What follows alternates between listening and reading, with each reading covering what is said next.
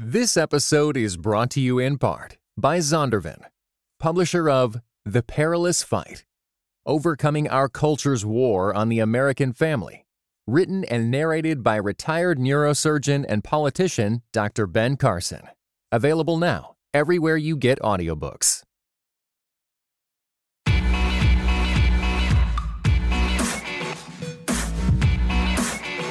You're listening to Quick to Listen. Each week, we go beyond hashtags and hot takes to discuss a major cultural event. I'm Morgan Lee, Associate Digital Media Producer here at Christianity Today, and I am at long last joined by my old compadre, Mark Galli. Hello. It's been a couple Yeah, weeks. I know you've avoided the podcast, avoided me, avoided CT. Yeah. We're not taking it personally. I've been in Cali- uh, just to give you a foreshadowing of my precious moment, I've been in California that's right. People wanted the foreshadowing. No, no one. okay.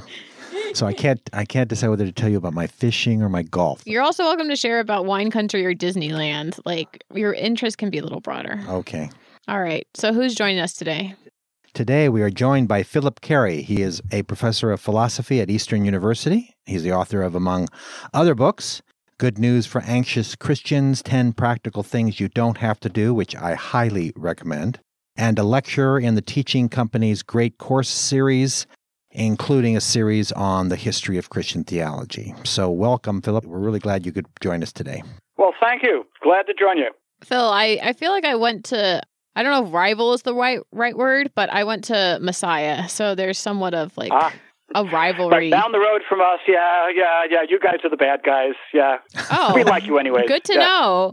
Yeah. I, I mean the thing is is like if they're both kind of like Mennonite related schools, you can't really have enemies between them or even rivals. well, if you them. do, you have to love them, so it doesn't really matter. Right. we just want to beat you in basketball really, really badly, and then we'll love you. Sure, as one does. Okay. as one does. Well, thanks so much for joining us today. Our listeners may not know this. We're actually not going to talk about the Mennonites today, but we are going to talk about something controversial. Surprise, surprise. Ah, that's good. All right, let's get into it. This week, the first Revoice conference will commence in St. Louis, Missouri. On the website, the conference describes its purpose as, quote, supporting, encouraging, and empowering gay, lesbian, same sex attracted, and other LGBT Christians so they can flourish while observing the historic Christian doctrine of marriage and sexuality. As these things go, anything to do with sex is controversial, and this conference is no different, with the evangelical Twitter and blogosphere alive with debate about the merits of the conference and of the quote unquote spiritual friendship movement in which the conference is grounded. Some are concerned that, quote, supporting and encouraging Christians of these, quote, sexual minorities, which is how the website names them, is a slippery slope ending in a liberal relativistic Christianity that has lost its ethical moorings. Others believe that if one observes the quote, historic Christian doctrine of marriage, Christians of any orientation should be able to gather together and talk about their concerns and thus be supported and encouraged by one another. At the heart of these conversations is the question over whether same sex attraction is in itself a sin, that is, it's a disordered desire, or if only it is on acting the on that attraction that makes it a sin. How we parse this distinction makes a difference in how we understand not only sexual attraction, but also how we understand the nature of temptation common to all Christians in all manner of contexts. All right, we have some interesting stuff to talk about today.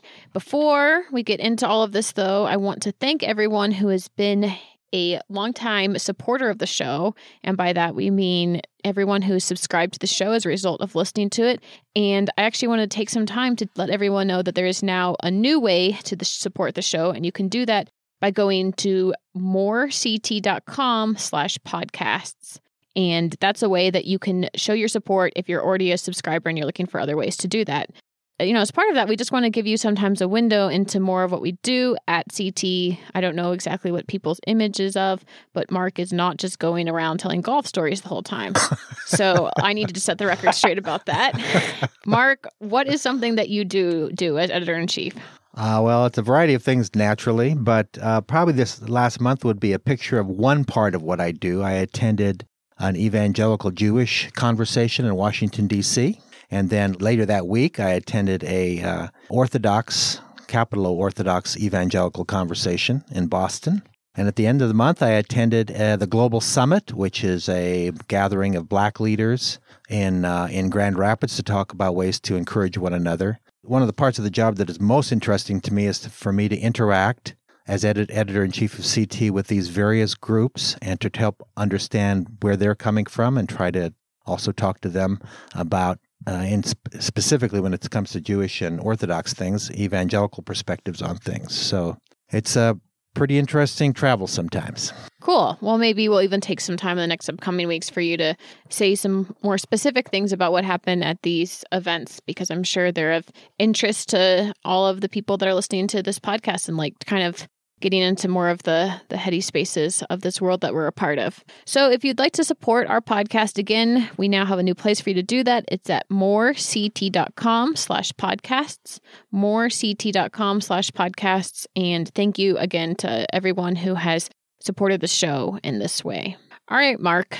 So I'm wondering if we can do a gut check, you know, to some of the stuff that we just described and you know, this conference has was announced a couple months ago, but as we've noted, there's been a lot of takes about what this conference means and what its significance is. And I'm wondering if you can just give me your thoughts about the reaction to the conference itself. Well, I think I've mentioned this on another uh, Quick to Listen podcast when we've discussed issues of human sexuality, and that I, I am I am moving into that phase of my life called the cranky old man. Since I've been debating, talking, praying about these issues since I was in seminary, which would be in the mid 1970s. First, in the context of the Presbyterian Church, then when I moved to the Episcopal Church, and now it's in evangelicalism. And I've so there's a part of me that goes, ah, do we have to keep still talking about this? So part of it's weariness.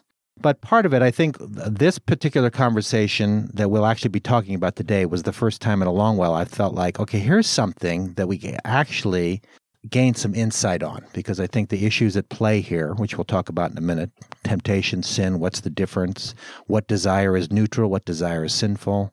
I think uh, that conversation could really help us, whether we're talking about human sexuality or not. So I, I have a glimmer of hope that actually this part of the conversation might produce something useful for us. My gut check is essentially it's I always find it interesting when people who normally agree on almost everything out there split very voraciously on an issue. And I think that in many ways, not always, but in many ways, many of the people that are most at odds right now, many outsiders would look at them and say, Aren't you guys kind of the same on most things? Yeah, right. And and yet the closer you get in, the bigger the gap seems to be. But I don't know how big the gap actually is because, as I mentioned um, before that we were recording the show, I'm somewhat of a theological amateur, and so you know where exactly the theological divergence is happening is a little bit less and clear how to significant me. is it? What difference does it actually make in your prayer life and your daily life? That would that would be something I'm we're going to ask as well. Yeah. Yeah. So let's do it. All right. So Phil, take it away. Summarize for us what's kind of going on here. Well, yes we've all heard sermons that say, you know, if, if you're being tempted, that's not sin. It's only sin if you give in to the temptation. Take that, call that sort of the soft line on temptation, softening of temptation. It turns out, as some folks in this conversation have recently pointed out, that the Protestant reformers, Luther and Calvin and their friends, took a hard line on this. They said that the desire that makes up our temptation is already sin, even before we consent to it or give in to it. So to call that the hard line. Behind this all is, I think, especially two passages. The first chapter of the book of James, where James says people are tempted when they're dragged away by their desires. And desire, when it conceives, gives birth to sin. And sin, when it's full grown, brings forth death. And then flip that over to Paul in Romans 7, where he said, I wouldn't have known about sin if it hadn't been for the commandment that said, you shall not desire. That's not how it's normally translated, but that's actually what he says in the Greek, which is the translation of the tenth commandment of the Ten Commandments, of course. We usually translate it, thou shalt not covet, but the Greek that Paul is using in his translation of it is desire, the same word that, that James uses. And he's saying, well, this desire that we have is forbidden by the commandment. It says, you shall not do this. And then he says that uh, sin produces all kinds of evil desires. So it's as if sin is even more uh, deeper even than our desires. It's something so deep in us that it produces evil desires that then produce more sin. And Luther and Calvin and the, the Reformed tradition and the, the Lutheran tradition really emphasize this this aspect of sinfulness, and they take this hard line, and that's kind of unfamiliar to many of us because we're we're used to hearing this more comforting notion. Oh well, you know, if you don't give in to temptation, it's not sin. The flip side of it is, I think, two pieces of good news, which is why uh, Luther and Calvin and, and their ilk insist on this. And one is um, we have no basis for innocence and, and, and righteousness except Christ himself. Our only hope is Jesus Christ. And that's really good news. We, we don't, we're not in a position to put our hopes in how well we deal with our temptations. We don't deal with our temptations well. Our desires are sin.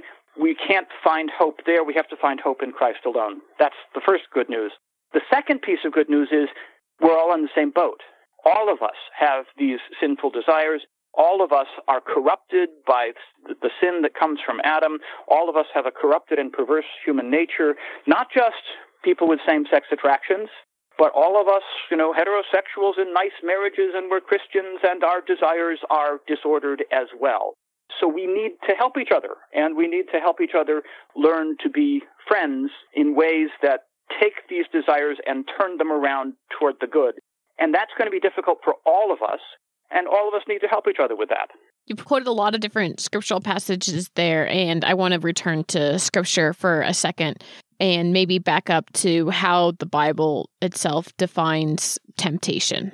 The crucial thing about temptation, it's especially in the, in the Greek of the New Testament, it's a word that means to test or to try or to um, you know trial as in uh, uh, uh, giving uh, putting something on trial, testing something. So it can mean, for instance, persecution the persecution of the church is a kind of testing of the church. When the evil one comes to Jesus and, and tempts him three times, he's putting Jesus to the test, which is a little bit similar to the way Israel put the Lord God to the test out in the wilderness. And again, um, when the Old Testament is translated into Greek, that same word gets used, the word for testing.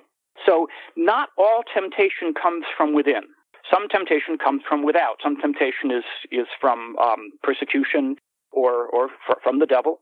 But much of our temptation comes from within, and that's the kind of temptation that James is talking about, where we're dragged away and seduced by our own desires, and desire, when it fully conceives, bears uh, fruit and, and gives birth to sin. So, um, not all temptation is, is about desire, but the crucial issue for, for our current conversation about sexuality is clearly going to be focused on sexual desire should we just be using that word temptation or are there like more nuanced other words that we need to use to describe the range of things that are going on here? I mean, temptation as it relates to sin versus temptation as it comes to Christian persecution don't seem helpful if they're translated with the same word. Right. I think it would help us if we would talk more about desire than about temptation. But then we're going to have to talk about what kinds of desire. And we're going to have to, I think, recover some of the ways that the Christian tradition has talked about desire, going back to especially Paul.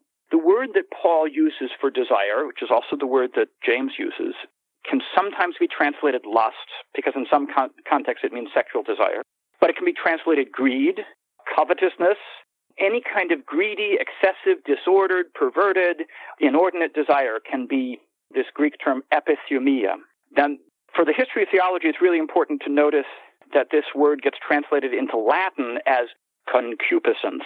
And if you studied any theology from Augustine all the way up to Calvin and into the Reformed tradition, this word concupiscence is a huge word. And it might help us to actually recover that word. Concupiscence means disordered, excessive, uh, deranged, perverted, fallen, corrupted desire. And we all have a lot of it.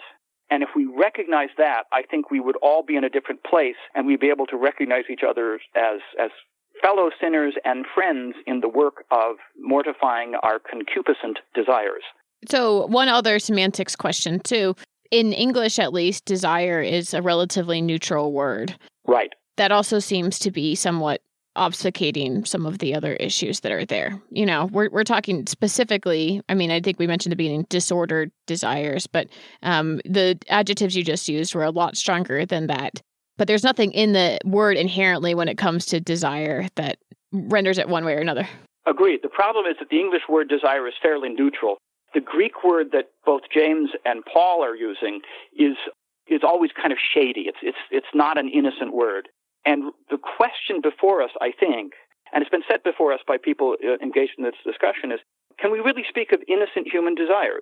John Calvin strikingly says all human desires are evil. That's a direct quote.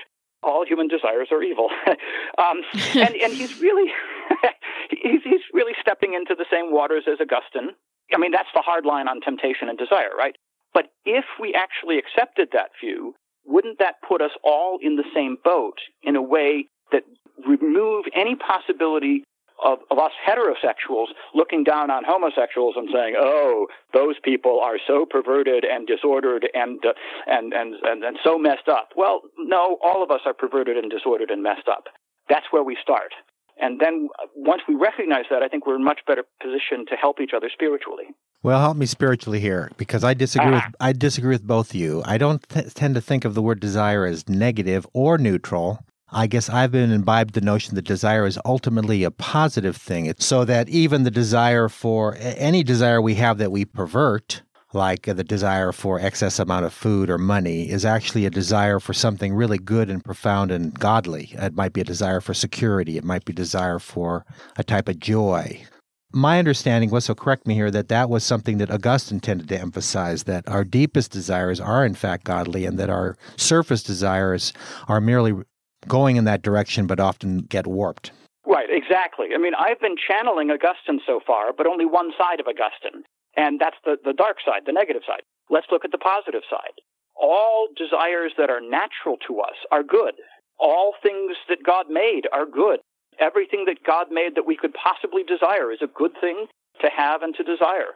Uh, all the way down to wealth and the and the, the mud in your toes that squish in your toes and make you feel good when you squish in it. Um, all of it's good. But, Augustine argues, and, and here you go from the positive to the negative, our desires are disordered. And what he means by that is we desire good things, but in the wrong order. So um, we desire wealth. That's good. If, if you have enough wealth, you can feed your children. And lots of people need more wealth so they can feed their children. That's a good thing to desire. But some of us desire wealth more than we desire the welfare of our fellow human beings, and we're willing to exploit them for money. And that means our desires are disordered. We put money above people. And lots of us do that. That's the kind of thing that uh, Augustine means by disordered desire.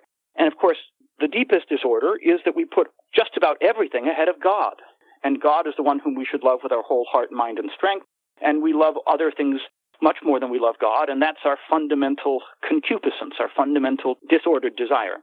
I think that's helpful when we start to think about Jesus' temptation in the wilderness. Because on the one hand, if if mere desire is a problem, and Jesus then was able to refute the devil because he had actually no desires, it doesn't strike me that his his example would be very helpful at all. Right. But the fact that no he desires. Yes, he had no desires that were disordered and out of place. Right. He had everything well ordered in his soul, and therefore he thoroughly succeeded in resisting and fighting back against this testing and temptation. Yeah, yeah. So that when he was tempted with bread, he really did want bread. He didn't of want course, it in, yeah. an, he uh, and only by him really wanting it does it make sense for him to be able to resist it in a way that is helpful for us. Because he wanted bread, but he wanted to honor God more. And so, exactly, if, if it's a choice between honoring God and having bread, he's going to honor God. Yep. And we do that every time we, we fast.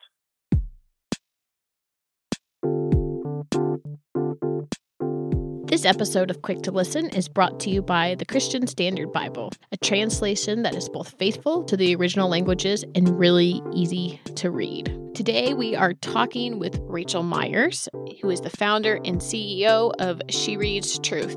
Rachel, it is great to have you here. Thanks for having me. So, what book of the Bible is most popular for She Reads Truth readers? She Reads Truth readers, hands down, the she's and the he's love Advent. I know that's not a book of the Bible, but it has to be said. At Christmas time, they love to dig deep into scripture, which I think is so cool. And again, this isn't a whole book of the Bible, but they have loved reading a specific selection of Psalms called Psalms for Prayer. You know, where like one day is like a, you know, a prayer for mercy, a prayer in time of trouble. But in terms of books of the Bible, by far the book of Romans is our most widely read. This year, the she's and the he's loved Exodus. I think that was maybe our second most widely read book of the Bible of all time, which is incredible as an Old Testament book.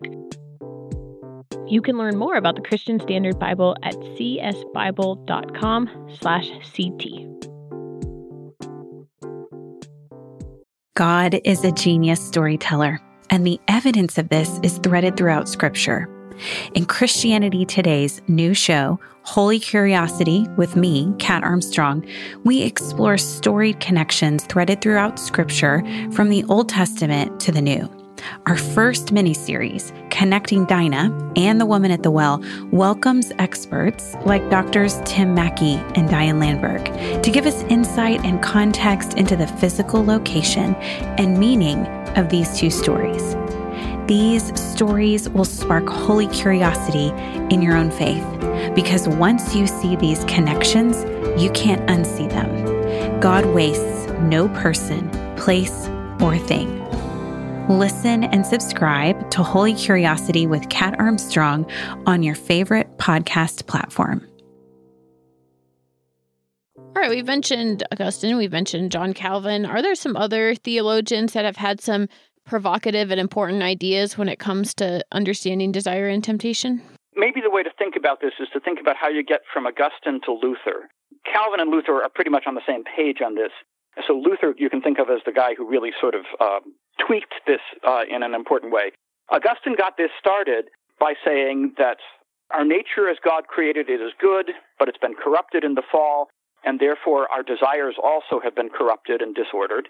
But, Augustine says, uh, even though our desires are concupiscence, they're this, um, this uh, disordered desire, and forbidden by the Tenth Commandment that says, You shall not have concupiscent desire, nonetheless, Augustine says, these desires are not sin if you don't consent to them.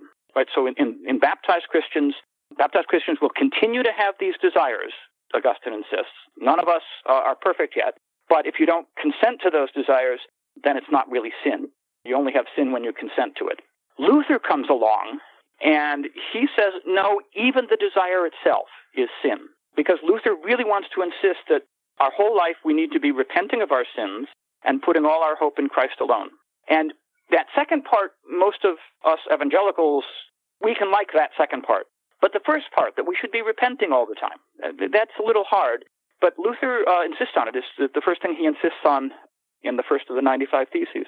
We are penitents. We should be looking back at the old self, the self of concupiscent desire, and trying to kill it, mortify it. And that's our job. But on the other hand, because we are in Christ, we can fight that battle cheerfully and gladly. We just need to make sure that we don't treat ourselves as if I'm innocent and those people over there, like maybe those gay people, are somehow especially depraved. No, no, no. We're all depraved together. We don't have an innocent sexuality that we can say, oh, my sexuality is innocent and theirs is not. There are a couple of uh, interlocutors who are uh, saying that the differences in how we understand this is a difference between Roman Catholic theology and Protestant theology. To what extent is that true? Yeah, I think the difference is um, not all that important for the current uh, discussion, although there are a couple of people who think it is. What's happened is that um, Denny Burk and Rosaria Butterfield, who've been writing about these issues for a while, posted a blog on the public discourse saying this really amounts to a difference between Protestants and Catholics. Catholics think that concupiscent desire is not really sin until you consent to it, but Protestants say that even our concupiscent desire is really sin. And that's right so far as it goes. But then they didn't quite notice that this notion of concupiscent desire goes back to Augustine. And Augustine, in a, a set of, of, of writings that Catholics and Roman Catholics are especially known for approving these writings, Augustine argues that every sexual act within heterosexual Christian marriage is sin because every single such act involves concupiscent desire. So every time a good Christian husband and wife commit this marital act of sexuality, even when they're trying to do it for the sake of having children, they are sinning and need to be forgiven, and they should be praying, Forgive us our trespasses as we forgive those who trespass against us every day. So that's a pretty radical claim. And it's there in Augustine, and it's there, it's, it's part of the Christian tradition in the Middle Ages. And um, it's not emphasized as much by Luther and Calvin because Luther and Calvin don't want to push people towards becoming monks. But it's there in the Catholic tradition, and it's there in Augustine, and it's, it's part of what Augustine meant by concupiscence. So wouldn't it be great if all of us recognized that every time we are sexual, we're being sinners? Then we wouldn't be able to put ourselves in this place of saying, "Oh, I'm innocent, and those those gay people, they're they're awful." I would say that this is also a fault line among uh, between Christians, certainly Protestant Christians, and some uh, Jews. I, am in dialogue with a good friend, Orthodox rabbi, who continues to call me a, a good person, and I keep on trying to tell him that that I'm yeah. not. But he says all your actions are good, and I say, well, there there there are these desires of my heart that aren't good, and his re- rebuff is well but if you don't act on them they're not they're not bad. So this does the the fault line is also in uh, other places as well.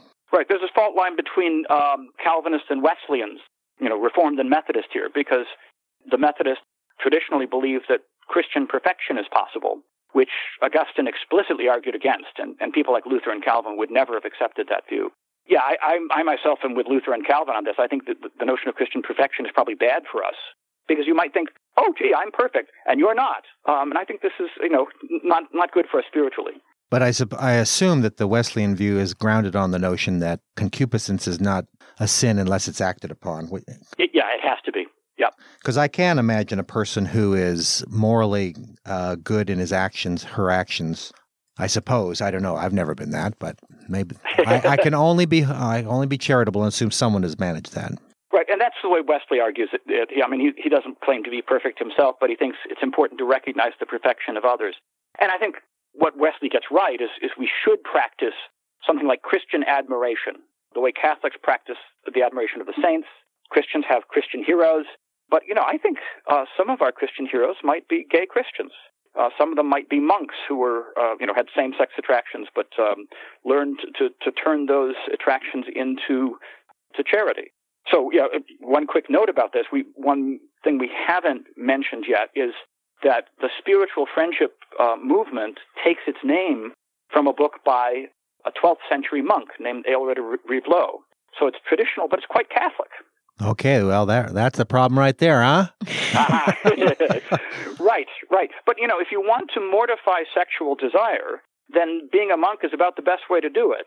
And it may do us some good to have some people around who are living a celibate Christian life and are learning something about what it's like to live as sexual beings, as we all are, but not to be exercising that sexual side of ourselves in a way that evokes concupiscent desire.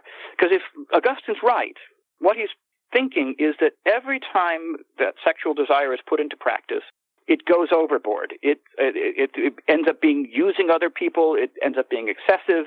It, and one, the only way to be pure of that is simply not to exercise sexual desire. That's not what everyone should do. Lots of Christians ought to get married, but we need some people who are trying celibacy. And so I think we should be encouraging and supporting those who have a vocation to Christian celibacy. Are there any other theologians from the last century? Mm, or maybe two that have you know thrown their own wrench into this type of discussion? Yeah, well we have talked about wesley uh, and he was only what 200 years ago i guess. Yeah one of the things that's happened is that the way we think about sex has been has changed in part because protestantism has left behind anything like the sense of guilt that we're not monks Right? I mean, Luther had a, deep sense of guilt that he was leaving the monastery. Now, that sense of guilt is, is not present among most Protestants today. So I think we end up wanting to have a certain kind of innocent sexuality. We want to think of our desires as innocent. And uh, we end up getting a bit alienated from the larger Christian tradition where we're not so innocent. Maybe not theologians have thought freshly about this, but how has Freud, for example, uh, affected the conversation uh, in your view? Denny Burk and Rosaria Butterfield, uh, in their intervention in this conversation, pointed to Freud and his notion of sublimation, which is a fascinating notion that some of the folks in the spiritual friendship movement have been using. Freud suggests, you know, that, that all of our desires, well, not all of them, a huge number of our desires, a huge amount of our desires come from libido, from something like sexual desire that gets transformed and transmogrified in all sorts of different uh, and subterranean ways. And that Freud was saying that, that one of the things you want to do is, is turn sheer sexual lust into some constructive things. Like he thinks that most forms of good work are really sublimated sexual desires. That is to say, sexual desire uh, sort of provides the energy in a disguised form for all sorts of other things like, um, oh, intellectual work, like what we're doing now, right? That's that's that's really sex. Uh, um, Well, okay, if so, then that's a good use for our sexual desires. We need to be doing something with our sexual desires than, than just intercourse. But two things, I think.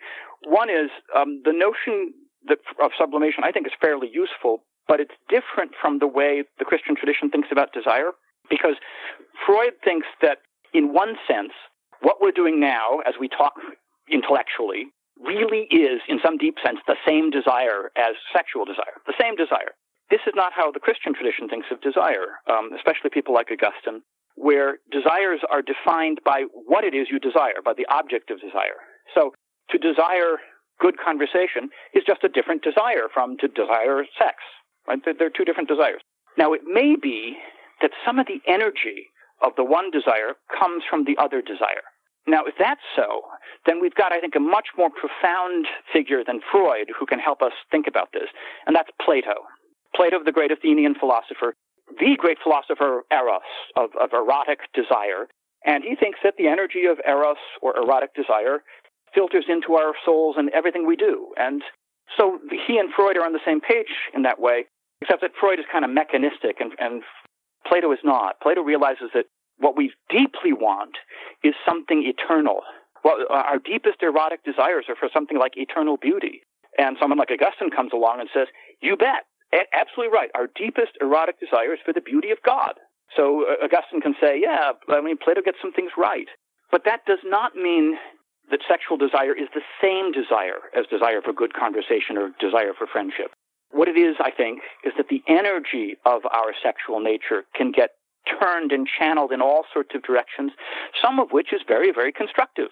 And if that's what's meant by sublimation when used by the spiritual friendship folks, I think that's great. We should practice that.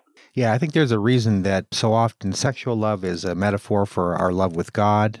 You bet. Even Paul uses that. I think there's there's something common to those desires, the desire to for union with God and the union with another person. Yeah, Plato asked, you know, why is it that when you fall in love, it's like a kind of madness?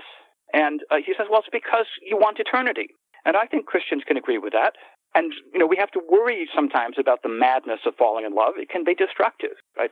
Eros and erotic longing is not innocent. It's very, very dangerous. We're going to have to discipline it and keep an eye on it, and we're going to have to mortify some aspects of it. But nonetheless, it, it's built into us because it's tied to the way we love God. So let's by all means use that energy and in a disciplined fashion try to turn it to good. All right, let's talk practical things for a second.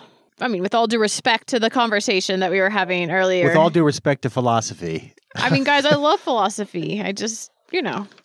Well, the love of wisdom is a very practical thing. So there we go. All right. Yeah. So uh, tell us, Phil, what difference does it really make on a practical level to have these different views of temptation, sin, and desire? Well, I've been suggesting all along part of the practical difference is we really benefit when, when we don't think of ourselves as innocent. That gets rid of a certain kind of self righteousness that's a real temptation for heterosexuals saying, oh, those, those gay people, there's, there's something awful and, and disgusting about them. Well, no, the awful and disgusting stuff is, is in all of us. And uh, it's helpful to recognize that. The, the flip side of it is, I guess, um, going back to um, your gut check right at the beginning, I was thinking, what was my gut check about this issue? And for me, the gut check happened when I was reading the autobiographical writings of people like Wesley Hill, who's a, a self-identified gay Christian, and he's writing about what it's like to be, you know, an early adolescent evangelical Christian, uh, expecting to to contribute to the to the life of the evangelical church, on fire for the Lord, wanting to get married and have kids, and then realizing why is it that I'm not attracted to girls? Why am I, you know, I'm a 13 year old boy. Why do I find myself attracted to boys? And you know, wrestling with that and and being trying to trying to identify himself in some way other than homosexual and and failing and realizing that the only honest thing to say is yeah that's that's me. Uh, my my attractions are to other people of the same sex. I think it's very important for those of us who are heterosexual to sympathize with the pain of that and to to resonate with that and to realize that kind of of disappointment and pain is one that we can share and it, uh, the, the, the difference between homosexual and heterosexual is not a gulf that can't be crossed. We can recognize that kind of pain and disappointment and therefore do our best to help folks who have had that pain and disappointment work on becoming good friends, which is, I think, the great compensation uh, for not being able to find yourself getting married. Because it may well be, indeed, that friendship gets us deeper in some ways to the love of Christ than marriage. And the type of friendship that Wesley Hill and the, the spiritual friendship community advocates, from what I understand, is one that's much more robust than maybe the average American's definition is. You bet. They're thinking of things like uh, lifetime vows, um, which again was part of the monastic tradition. The the closest practice we now have to that is is like becoming a, a godparent, where when you become a godparent, you are tied to another family for the rest of your life. That's the kind of, of commitments that these folks are looking for. Uh, lifetime commitments that sustain you with people who are going to be there for you. And not just going to say, oh, I'll always be there for you, but actually, you know, make a solemn promise to be there for, for each other. That's really hard to do in our current um, economic and social landscape. So pushing back against the forces that divide us from each other that say, oh, you have to go off and go to graduate school, you have to go off and do that. You can't stay with this person unless unless you're married, right? If you're married, you can stay with somebody, but otherwise you can't. You have to break up these friendships. We ought to push back against that, and that's what uh, one of the things that Wesley Hill and Eve Tushnet and Ron Belgau and these folks are saying. Well, this has been a really great conversation, and I'm glad that we got to chat philosophy and theology for a little bit. I'm sure we've said our fair share of controversial things, so please let us know if we have and how we've offended you, you know, et cetera, et cetera, by going to Twitter. We're on Twitter at CT Podcasts. You can also send us an email at podcast at christianitytoday.com, and we welcome the feedback that you have to offer us. All right, now is the time of the show that we call Precious Moments, which is when everyone gets a chance to share something that has recently brought them joy. In this case, Mark will make us all less joyful by talking about California. I'm teasing. all right, Mark, go ahead. So what'd you do in California? What did we do in California? Well, we had a family gathering. I, I actually performed a, a, wedding for a niece. I got even wow. though even though I'm not ordained any longer, I was able to get permission from San Luis Obispo County to do a service for one day, so that was a joyous occasion. So did some fishing with my grandkids and played some golf with my brother and my son. So it was a good time. Right on. Did you guys like drive on Highway 1 at all? A little bit, but not the most gorgeous part. That the most gorgeous part is uh, shut down right now because of mudslides. But uh, just going to the beach. Yeah, which is pretty just nice to looking see at the water ocean. every day, right? Yep, exactly. Very cool. Where can people find you? I publish something called the Galli Report. You can find it at uh, christianitytoday.com slash the Galli Report. Uh, that's G-A-L-L-I, in which I link to various articles I read and make comments. In fact, uh, Phillip's article on his comments on Re- Revoice may very well end up there this week. We'll see. All right, Phillip.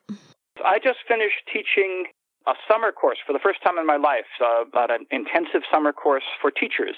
Uh, we've started a new uh, a new Master's of Arts in Teaching at Eastern University, where um, wonderful Christian teachers who are teaching at Christian classical schools are coming to um, to think together about how to to teach in a Christian classical setting. It was great. What was one of the favorite lectures that you heard?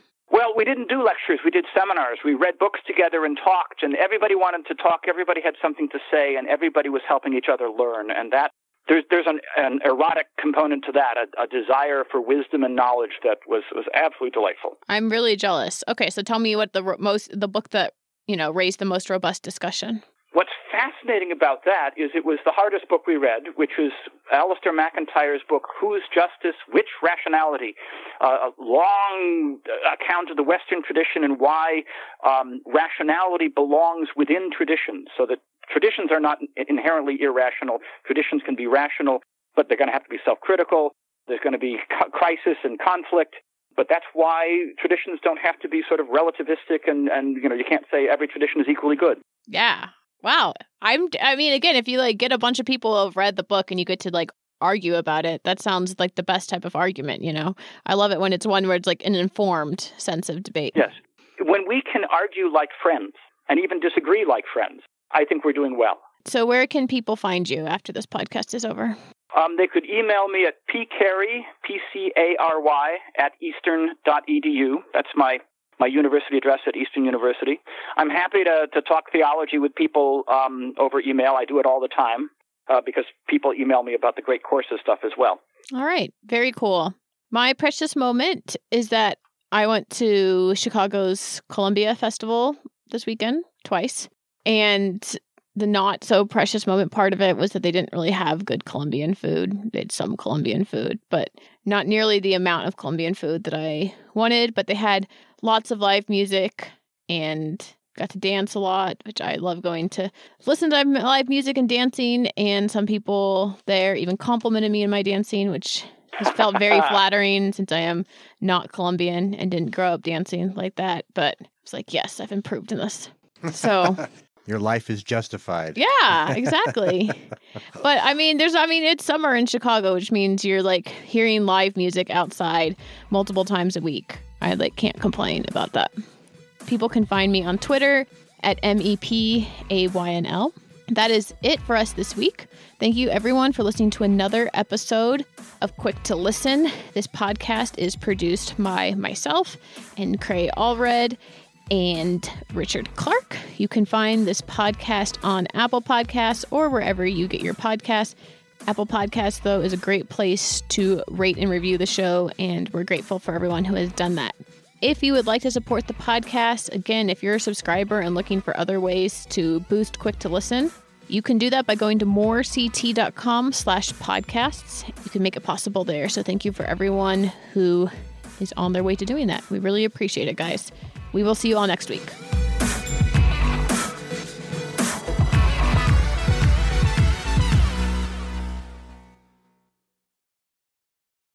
This episode was brought to you in part by the Lord of Spirits podcast. Many Christians yearn to break free of the influence of secular materialism and to understand the union of the seen and unseen worlds as made by God. What is the spiritual world like? Tune in wherever you get your podcasts.